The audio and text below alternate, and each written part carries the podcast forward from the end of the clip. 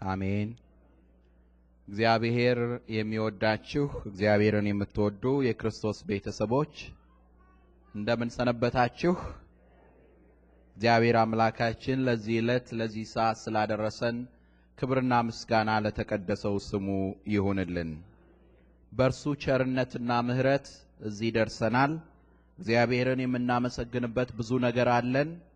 እግዚአብሔርን የምናከብርበት ብዙ ነገር አለን እና እግዚአብሔር አምላካችን ሁልጊዜ በውጣ ወረዳችን ውስጥ በስኬታችን ውስጥ የእሱን እጅ የእሱን ኃይል ስለምናይ ነው እግዚአብሔር ይመስገን የምንለው እንጂ የሰላምታ ልውውጥ ፎርም ስለሆነ አይደለም። እግዚአብሔር በሁሉ ነገር ሊመሰገን የሚገባው አምላክ ስለሆነ ነው። አሁንም ስሙ ይክበር ይመስገን። እግዚአብሔር በፈቀደልን አራት እሁዶች የምንማረውን ትምህርት ነው ዛሬ የምጀምረው።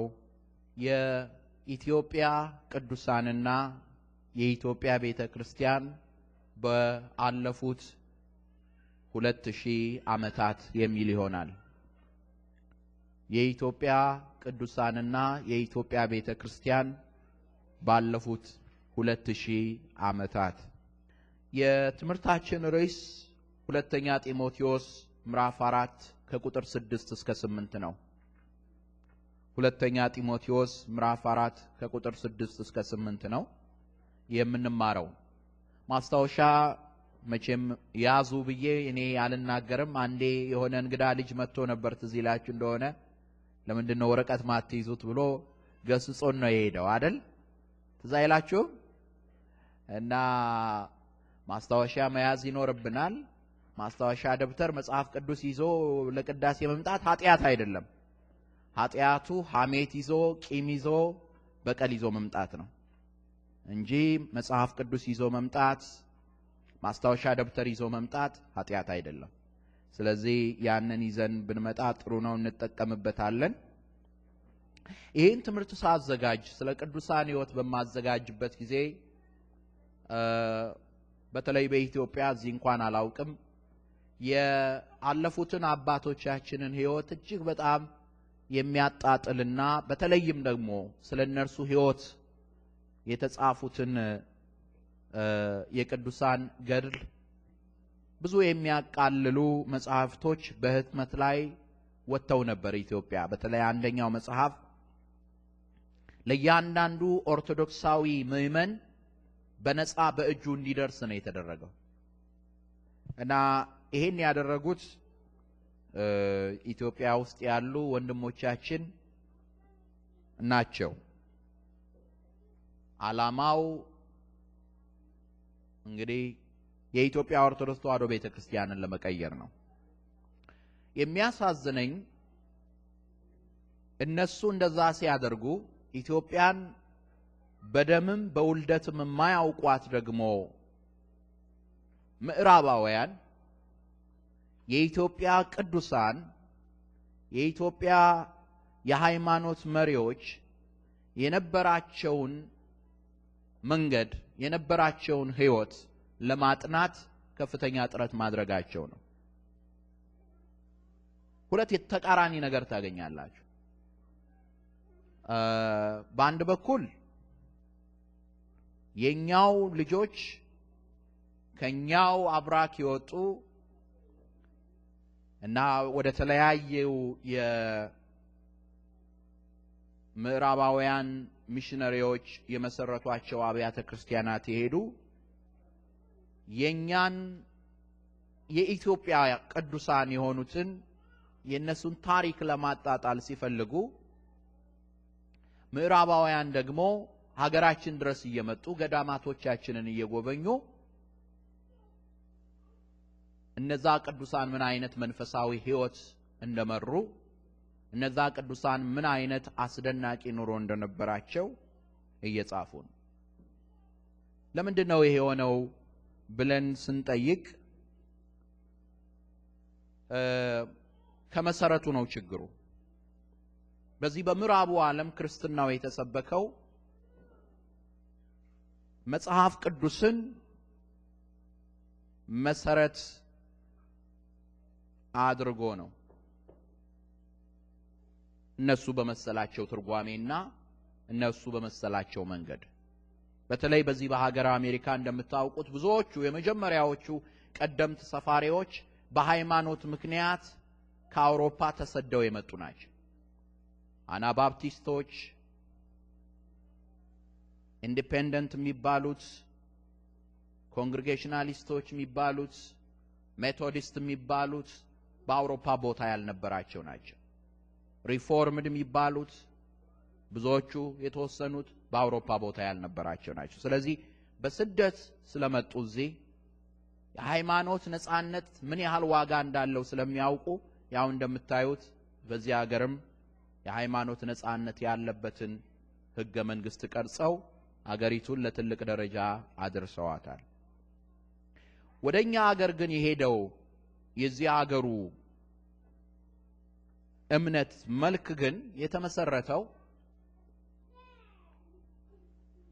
በዛ አገር በኢትዮጵያ ያለው እምነት በኢትዮጵያ ያለው ክርስትና ልክ አይደለም በሚል ላይ ነው። በወንጌል አይደለም፣ በመጽሐፍ ቅዱስ ላይ አይደለም፣ በሚሽነሪ ተልእኮ ላይ ነው። ማለትም ማለት ነው አንድ ምዕራባዊ የወንጌል መልእክተኛ አረማውያንን አስተምራለሁ አጠምቃለሁ ብሎ ከምዕራብ አውሮፓም እንበል ወይም ከአሜሪካ ተነስቶ ይሄዳል።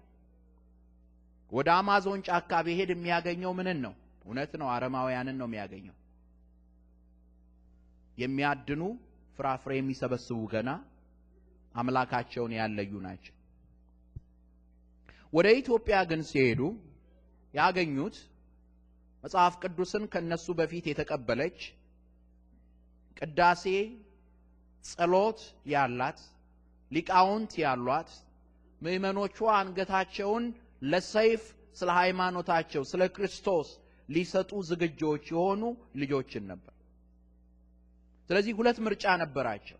አንድ ያችን ጥንታዊት የሆነች ቤተ ክርስቲያንን መደገፍ፣ ያችን ጥንታዊት የሆነች ቤተ ክርስቲያንን እግዚአብሔር እንኳን አቆየሽ፣ እንኳን እግዚአብሔር ለዚህ አደረሰሽ አበቃሽ፣ በዙሪያሽ ካለው ስለት እግዚአብሔር እንኳን ጠበቀሽ ብሎ መደገፍ ማጽናት። አለበለዚያ ደግሞ የለም። እነዚህማ ያው ከምንሰብክላቸው በአማዞን ጫካ ካሉት እንደ አንዶቹ ናቸው ብሎ መመደብ። እና ብዙዎቹ የሁለተኛውን የመረጡ ይመስላል።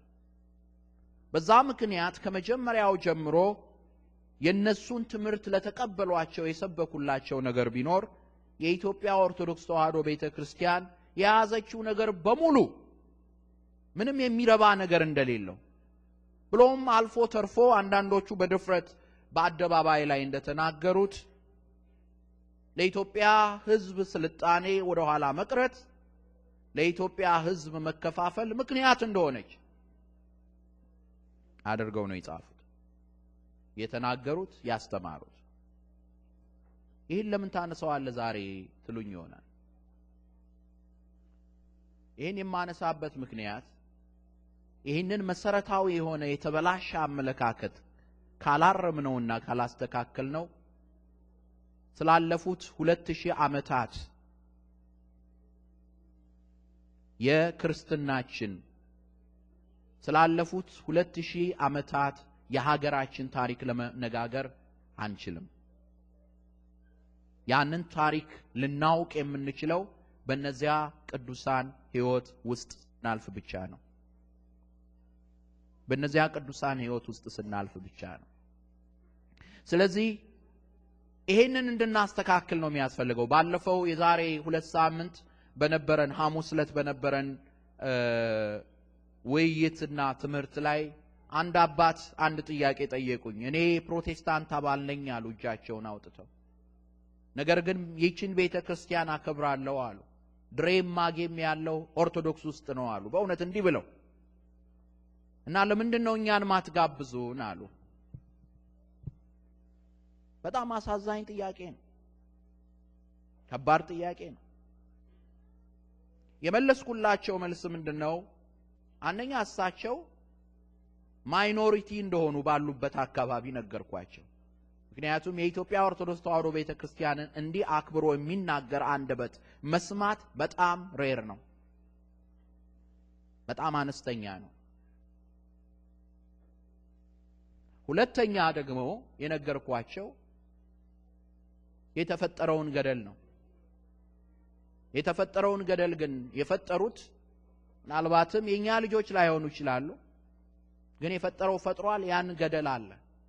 የኢትዮጵያ ቤተ ክርስቲያንን እንደ አሕዛብ ክርስቶስን እንደማታውቅ ወንጌልን እንደማታውቅ ኢየሱስ ክርስቶስ እንዳልሞተላት አድርገው የሚናገሩ ብዙዎች ስላሉ፣ ነገር ግን አንድም ምዕራባዊ ወይም አንድም የትኛውም የወንጌላዊት ቤተ ክርስቲያን ክፍል የሆነ ሰው ለአንድ ኦርቶዶክሳዊ ሰው እግዚአብሔር እኮ አለ ብሎ አያስተምረውም። እግዚአብሔር እንዳለ ይቺ ቤተ ክርስቲያን ከልጅነቱ ጀምራ አስተምረዋለች።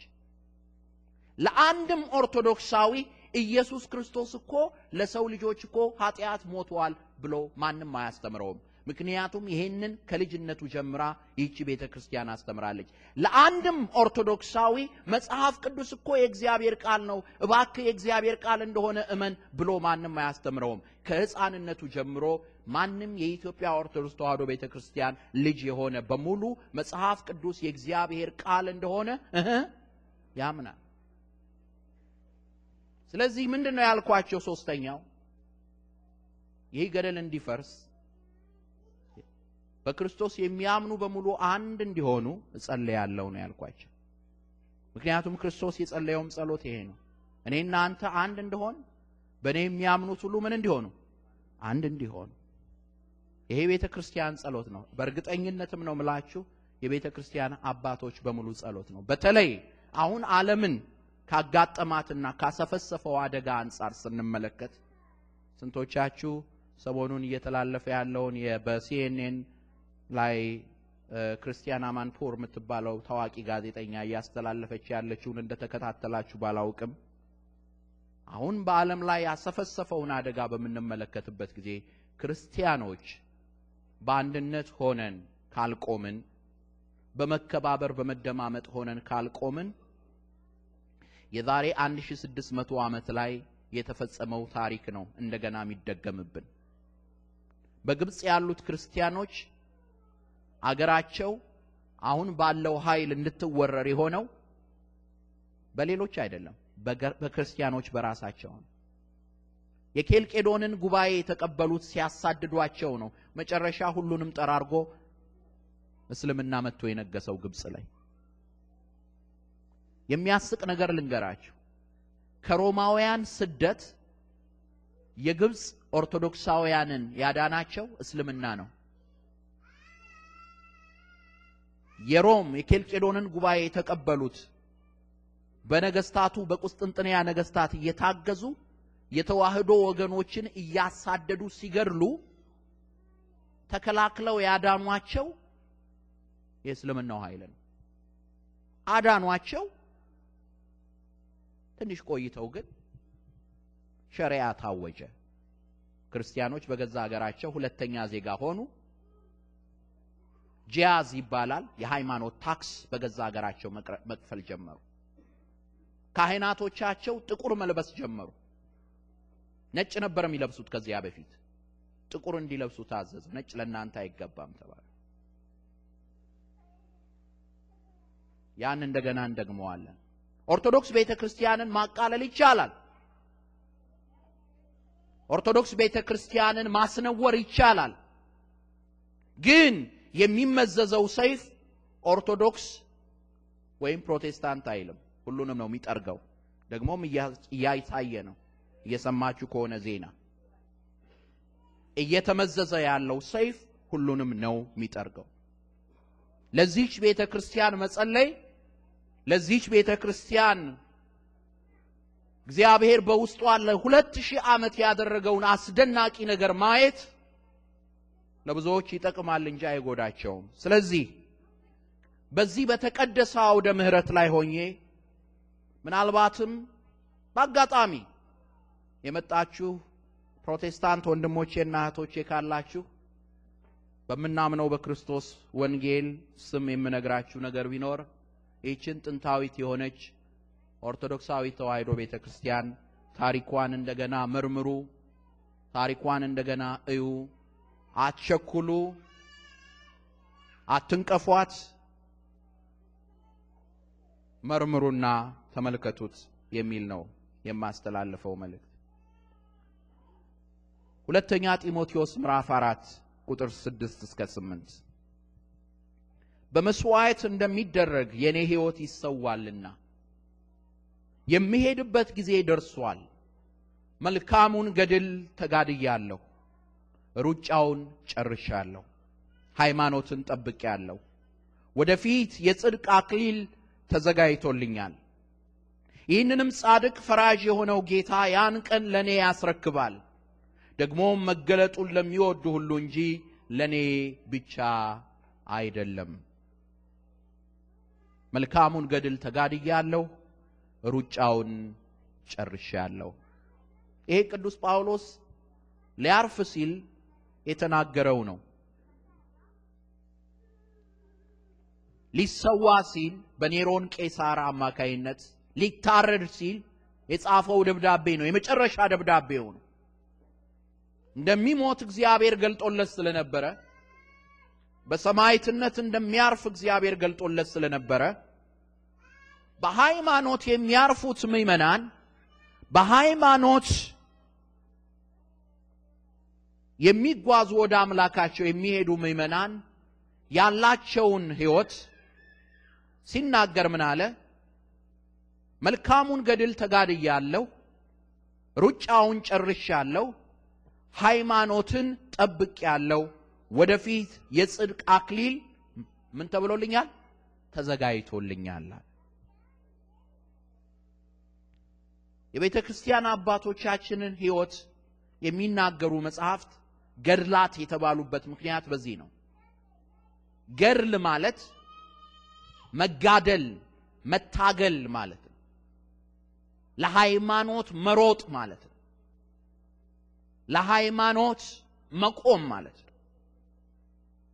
የኢትዮጵያ ኦርቶዶክስ ተዋሕዶ ቤተ ክርስቲያን የእነዚህን አባቶች የእነዚህን ቅዱሳን ሕይወታቸውንና ታሪካቸውን የዘገበችባቸው መጽሐፍቶቿን ገድላት ብላ ትጠራቸዋለች። በቁጥር ከሁለት መቶ በላይ የሚሆኑ መጽሐፍቶች ተዘርዝረው አግኝቻለሁ። ብዙ የማይታወቁ ገና ያልተዳሰሱ ቤተ መጽሐፍቶች ስላሉን የተቀበሩትን ተውና ገና ያሉትንም መጽሐፍቶቻችንን ስላልዳሰስን ስንት ገድላት ስንት የቅዱሳን አባቶች ታሪክ እንዳለ ልናገኝ አልቻለም። በእንግሊዘኛው ሃጊዮግራፊ እንለዋል። ሃጊዮ ማለት ቅዱስ ማለት ነው። ግራፊያ ማለት writing መጽሐፍ፣ ጽሁፍ ማለት ነው። hagiography ማለት የተቀደሰ ጽሁፍ፣ የቅዱሳንን ሕይወት የሚናገር ጽሁፍ ማለት ነው። እንዲህ አይነቱ መጽሐፍቶች በቤተ ክርስቲያን ታሪክ ውስጥ መታየት የጀመሩት ወዲያው ጌታ ካረገ በኋላ ነው። ለምሳሌ ቀደምት ከሆኑት ገድላት መካከል አንዱ የፖሊካርፕን ሰማዕትነት የሚናገረው መጽሐፍ ነው።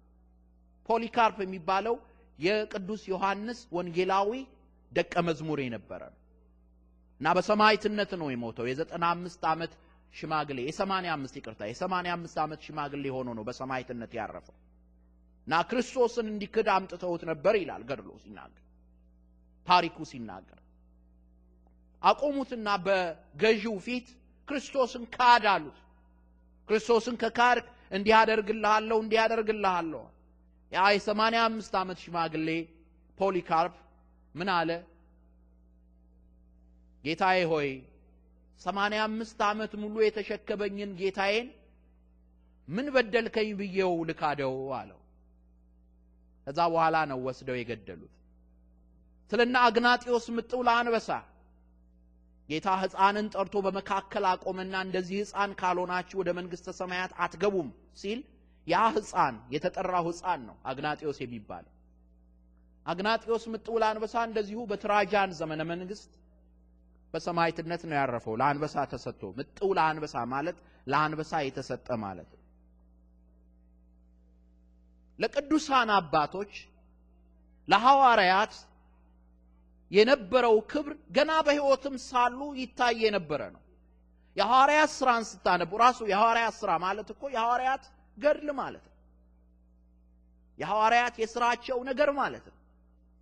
ወንጌልን እንዴት እንዳስፋፉ፣ ለሃይማኖት እንዴት እንደተጋደሉ፣ እንዴት እንደታሰሩ እና የእነሱን ታሪክ በምታነቡበት ጊዜ የጴጥሮስ ጥላ የሐዋርያት ጥላ በሕመምተኞቻቸው ላይ እንዲያርፍ በሽተኞችን በሚሄዱበት መንገድ ላይ ያመጡ ነበር።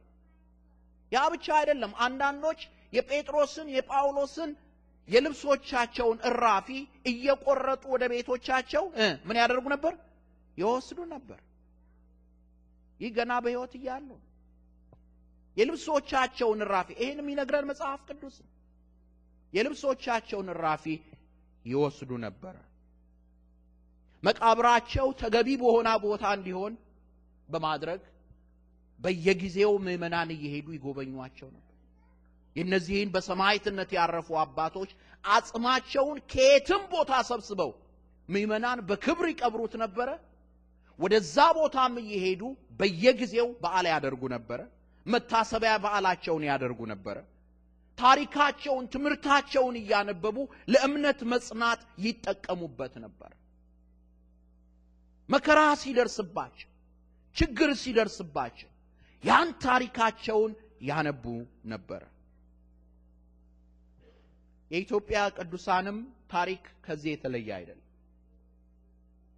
የኢትዮጵያ ቅዱሳንን ታሪክ የምንጀምረው ከብሉይ ኪዳን ነው። እነማን ናቸው እስቲ ትዝ የሚላችሁ ከብሉይ ኪዳን ሰዎች? ከብሉይ ኪዳን ትዝ የሚሏችሁ ኢትዮጵያውያን እስቲ የምትነግሩኝ ዛሬ ልፍቀድ። ከዚህ ሰምቼ አላውቅም አይደል እኔ ስሰብክ። እነማን ናቸው ትዝ የሚሏችሁ ከብሉይ ኪዳን ኢትዮጵያውያን? እጅ ማውጣት ይቻላል፣ ግድ የለም። የሙሴ ሚስት እግዚአብሔር ያክብርልኝ። የሙሴ ሚስት ሌላስ? ኧረ በስላሴ ትልቋን ልትረሱ ንግሥተ ሳባ ሌላስ?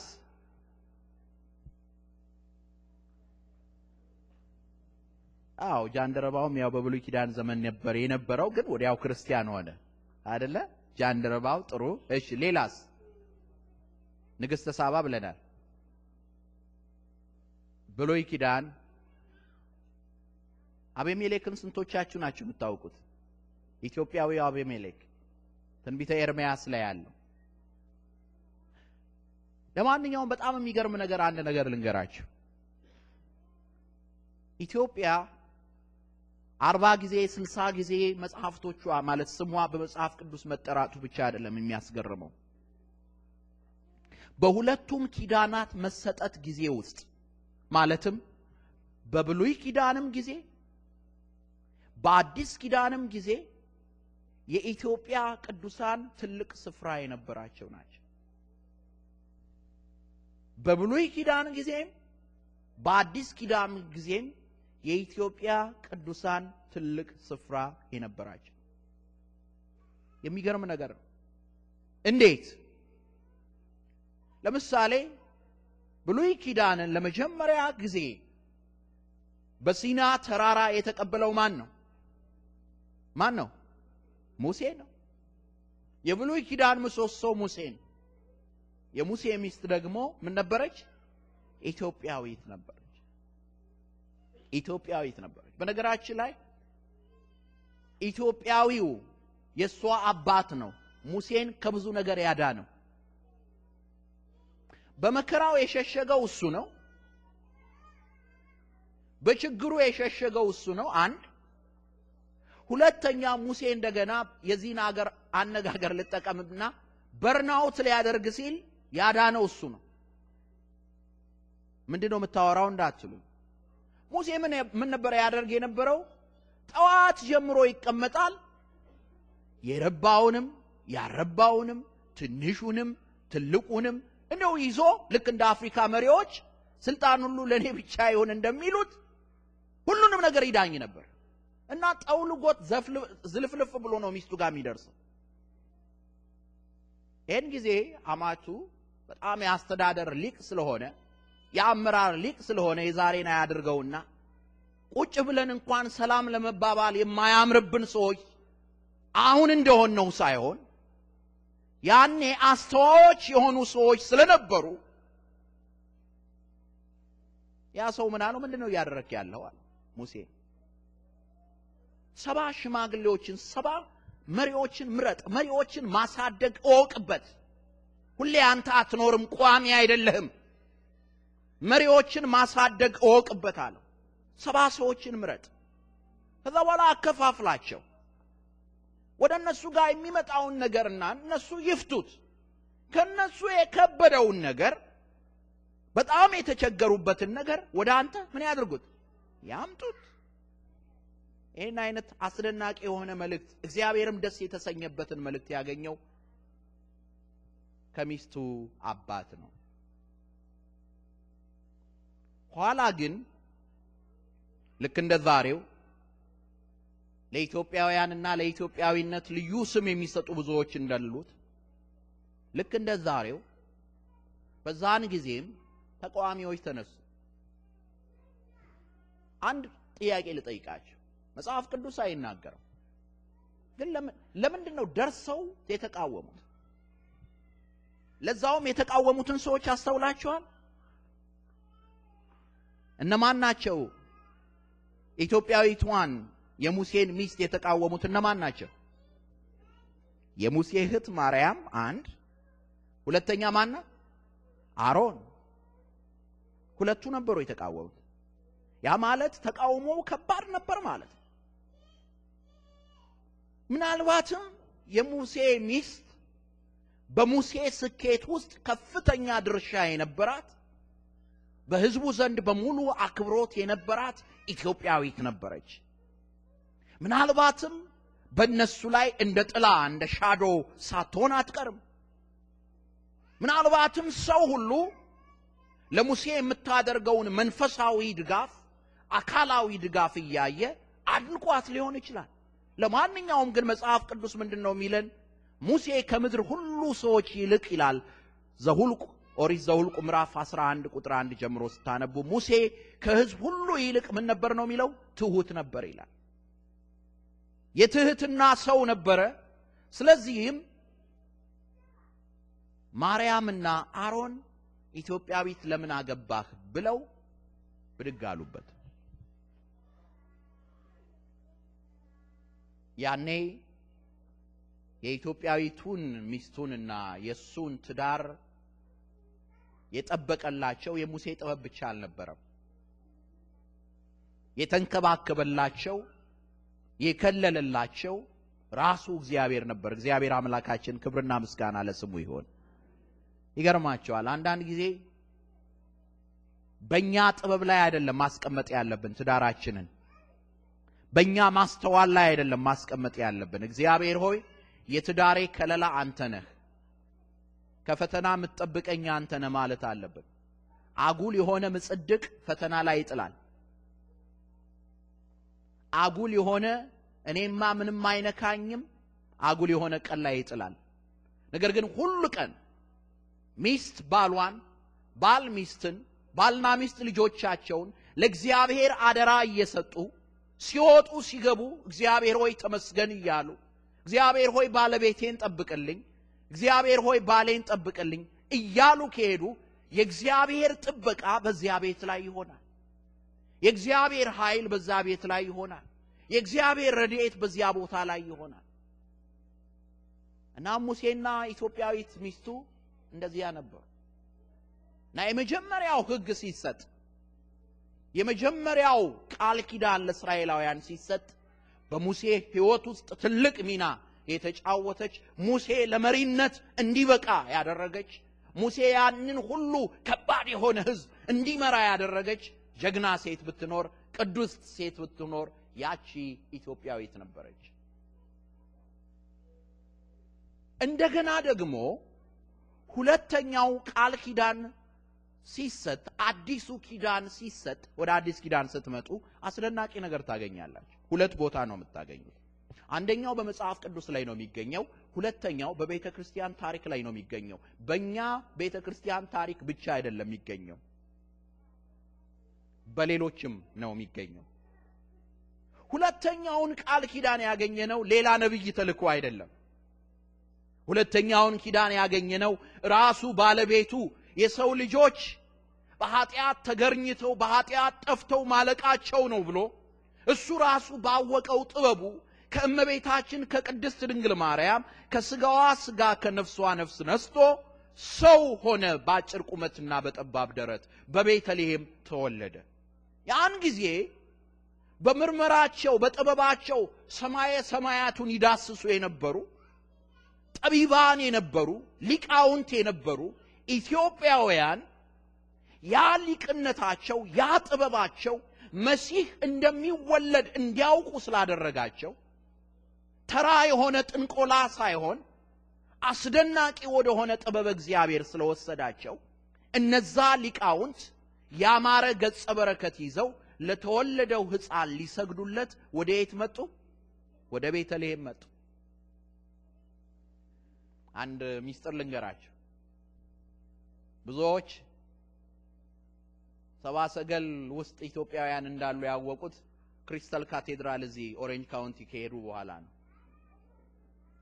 ከሄድን በኋላ ነው። ውሸት ነው ይሄ? እውነቴን ነው የምላቸው። በልደት በልደት ቲያትር ይካሄዳል። እዛ ከኢትዮጵያ ይላል እዛ አስተዋዋቂው ከኢትዮጵያ የመጡ እነሆ ይሰግዳሉ ሲል ይመጣሉ። ሰው ሁሉ ያጨበጭባል። እዴ ኢትዮጵያውያን ያኔ ነበሩ። ያን የምንለው እነማንን? እኛ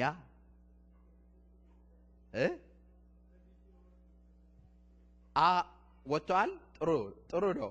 ግን በጣም ሰዎች ተገርመው ያየሁታል እና በብዙ ብዙ ያልተገነዘብነው ያልተገነዘብነው የራሳችንን ታሪክ ብዙዎች ቀድመው ያወቁት እኛ ግን ያልተረዳነው ነገር አለ። ሁለተኛ ኢትዮጵያውያን አስደናቂ የሆነው ነገር ሲከናወን የነበሩት በቤተልሔም ብቻ አልነበረም። ሌላውን ሌላውን እተውላችኋለሁ። ቀሬናዊው የተባለው ስምዖን መስቀሉን የተሸከመው ከጌታ ጋር መከራን የተቀበለው ኢትዮጵያዊ ነው የሚለው አለ። እሱን ሁሉ እሱን ሁሉን ታሪክ እንተወውና የተመዘገበውን ግልጥ የሆነውን ነገር ነው መነግራቸው። ዮሐንስ አፈወርቅ ዮሐንስ አፈወርቅ የሐዋርያት ሥራ ምዕራፍ ሁለትን ሲተረጉም ዮሐንስ አፈወርቅ ማለት በአራተኛው መቶ ክፍለ ዘመን የነበረ ነው። የሐዋርያት ሥራ ምዕራፍ ሁለትን ሲተረጉም ቤተ ክርስቲያን በተመሰረተችበት ቀን መንፈስ ቅዱስ ለሐዋርያት በወረደበት ቀን የጴጥሮስን ስብከት ሰምተው ካመኑት መካከል እነማን ነበሩ ነው የሚለው? ኢትዮጵያውያን ነበሩ ይላል። ታውቋቸው ይሆናል። ዶክተር ፕሮፌሰር ስርግው ሀብለስላሴ ታዋቂ የታሪክ ሊቅ የነበሩ ናቸው። አርፈዋል። ሲያብራሩ ምን አሉ? ለምንድን ነው ሉቃስ ያልጠቀሳቸው እነዚያን ኢትዮጵያውያን? ብዙዎችን ጠቅሷል። ለምንድን ነው ያልጠቀሳቸው ሲል በዛን ወቅት ኢትዮጵያውያን በቁጥር አነስተኞች ስለነበሩ ነው። በቁጥር አነስተኞች ስለነበሩ በሉቃስ የሐዋርያት ሥራን በሚጽፍበት ጊዜ ምዕራፍ ሁለት ላይ አልጠቀሳቸውም። ነገር ግን ዮሐንስ አፈወርቅ ግን ምን አለ? ኢትዮጵያውያን በዛ ቦታ ነበሩ። በዛ ቦታ ነበሩ ብቻም አይደለም፣ የዚያን የሊቀ ሐዋርያትን ስብከት ሰምተው ንስሐ ከገቡትና ክርስትናን ከተቀበሉት የመጀመሪያዎቹ ሰዎች መካከል ኢትዮጵያውያን ነበሩ። እነዛ ቅዱሳን ነበሩ። ደስ አይላቸውም እንዴ ታዲያ? ሶስተኛው ጃንደረባው ጃንደረባው ስሙንም እንኳን በውሉ አናውቀው። ጃንደረባው ተብሎ ነው የታወቀ።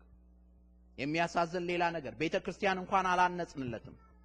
ትልቅ ወንጀል ጃንደረባው የሐዋርያት ሥራ ምዕራፍ ስምንት ላይ የተጠቀሰው የመጀመሪያው በግልጽ የዲያቆኑን የፊልጶስን ስብከት ሰምቶ የዲያቆኑን የፊልጶስን ትምህርት ሰምቶ እንዳልጠመቅ የሚከለክለኝ ማን ነው?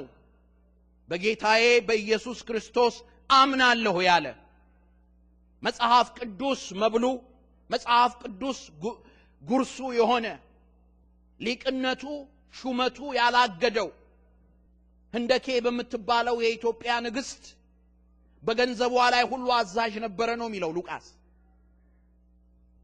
ምዕራፍ 8 ቁጥር 26 ጀምሮ ስታነቡት አዛዥ ነበረ በገንዘቧ ላይ ሁሉ አለቃ ነበረ ነው የሚለው። ምናልባትም prime minister ሳይሆን አይቀርም። finance minister በደንብ ነበር።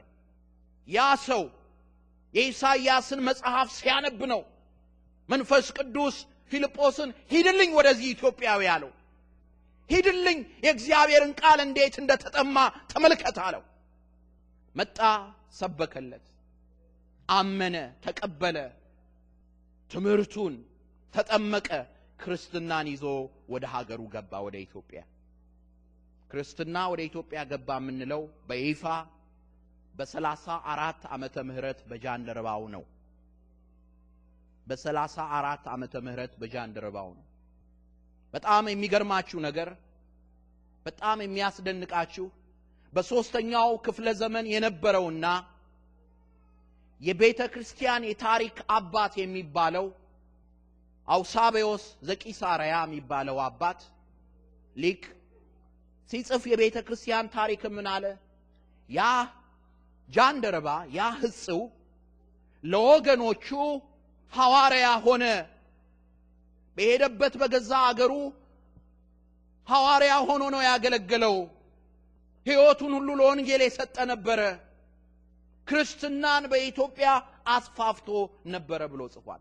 ይሄ የኛ መጽሐፍ አይደለም፣ የአውሳቢዎስ መጽሐፍ በውጭ የተጻፈ ነው ስለኛ ታሪክ።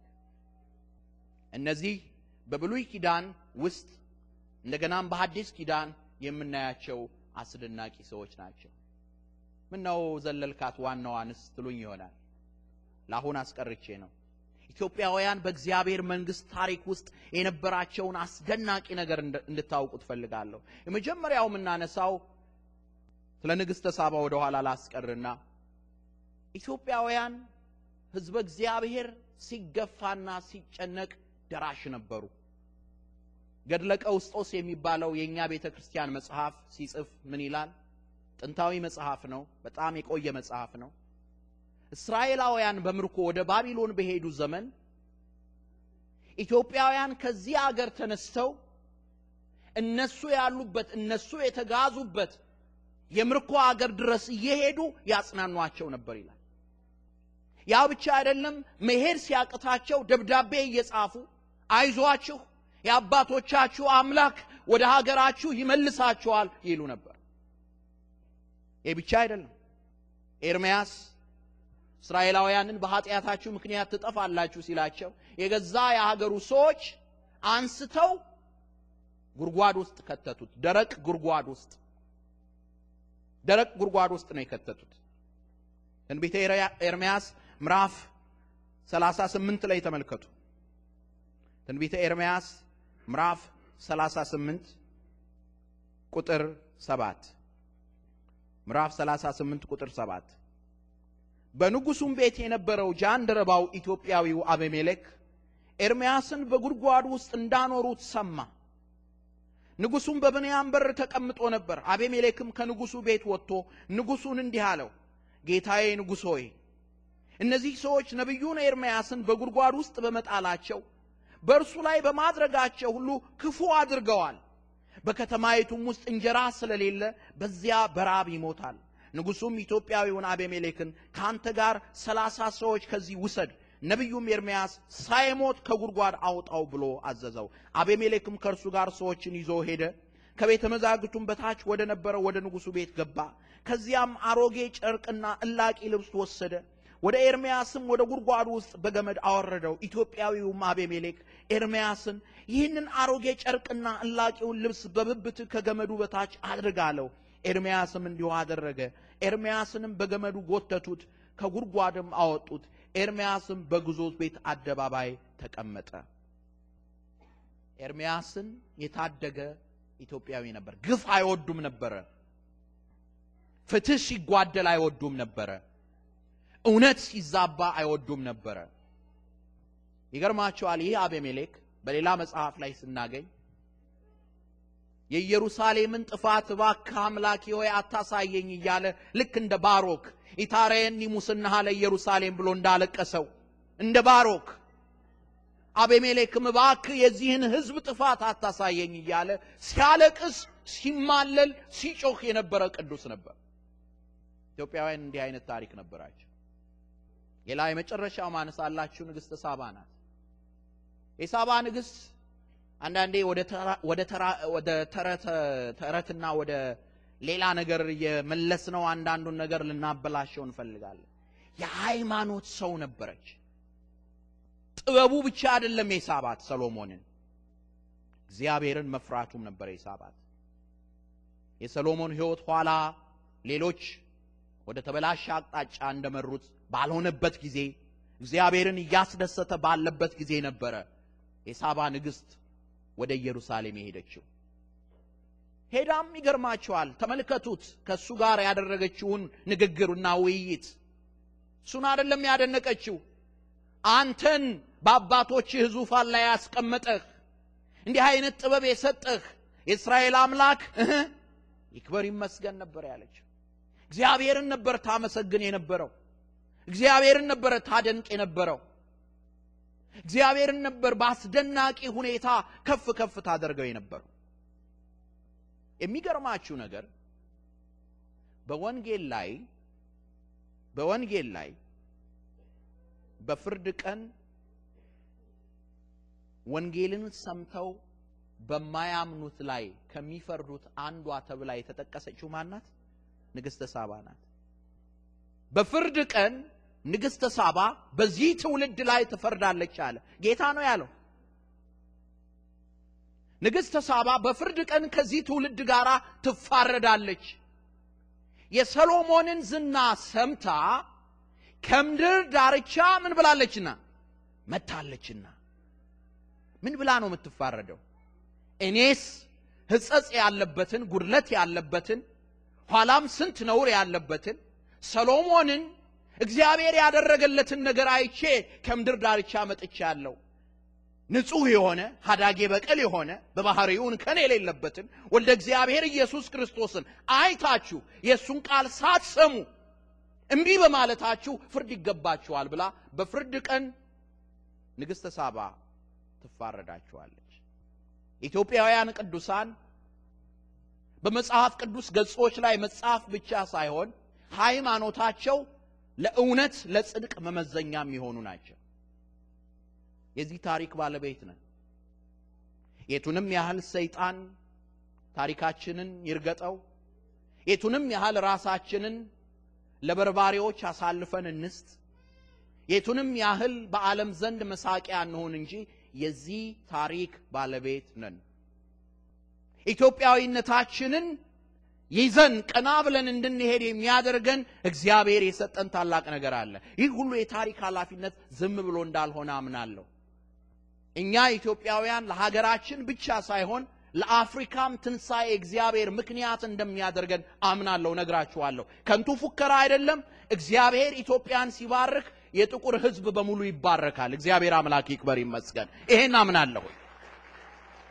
እንዴት እንዴት እንዲህ ታስባለህ? ናይጄሪያን ተመልከት፣ ስንት ሊቃውንት፣ ስንት የኖቤል ሎሬቶች አሏት። ኬንያን ተመልከት፣ ስንት የኖቤል ሎሬቶች አሏት። ልንገራችሁ፣ እግዚአብሔር ታሪክን በአንድ ሰከንድ መቀየር የሚችል አምላክ ነው። በዚህም አምናለሁ። እግዚአብሔር ታሪካችንን ይቀይረዋል። አሁን ያለንበትን ነገር አይደለም ማየት ያለባቸው። አሁን ያለንበትን ሁኔታ አይደለም። አሁን እየነገርኳችሁ ያለሁት ልባችን አበጥ ብሎ ለካስ እንደዚህ አይነት ሰዎች ነበሩን እያልን እንድንሄድ አይደለም። አሁን እየነገርኳችሁ ያለሁት እግዚአብሔር የት ያህል እንዳስቀመጠንና አሁን የት ያህል አምዘግዝገን እንደወደቀን እንድታየው ነው።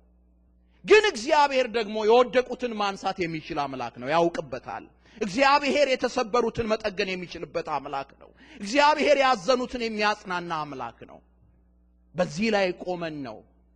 በዚህ ላይ በዚህ እውነት ላይ ሆነን ነው ይህንን አዲስ ዓመት ልንቀበል የሚያስፈልገው።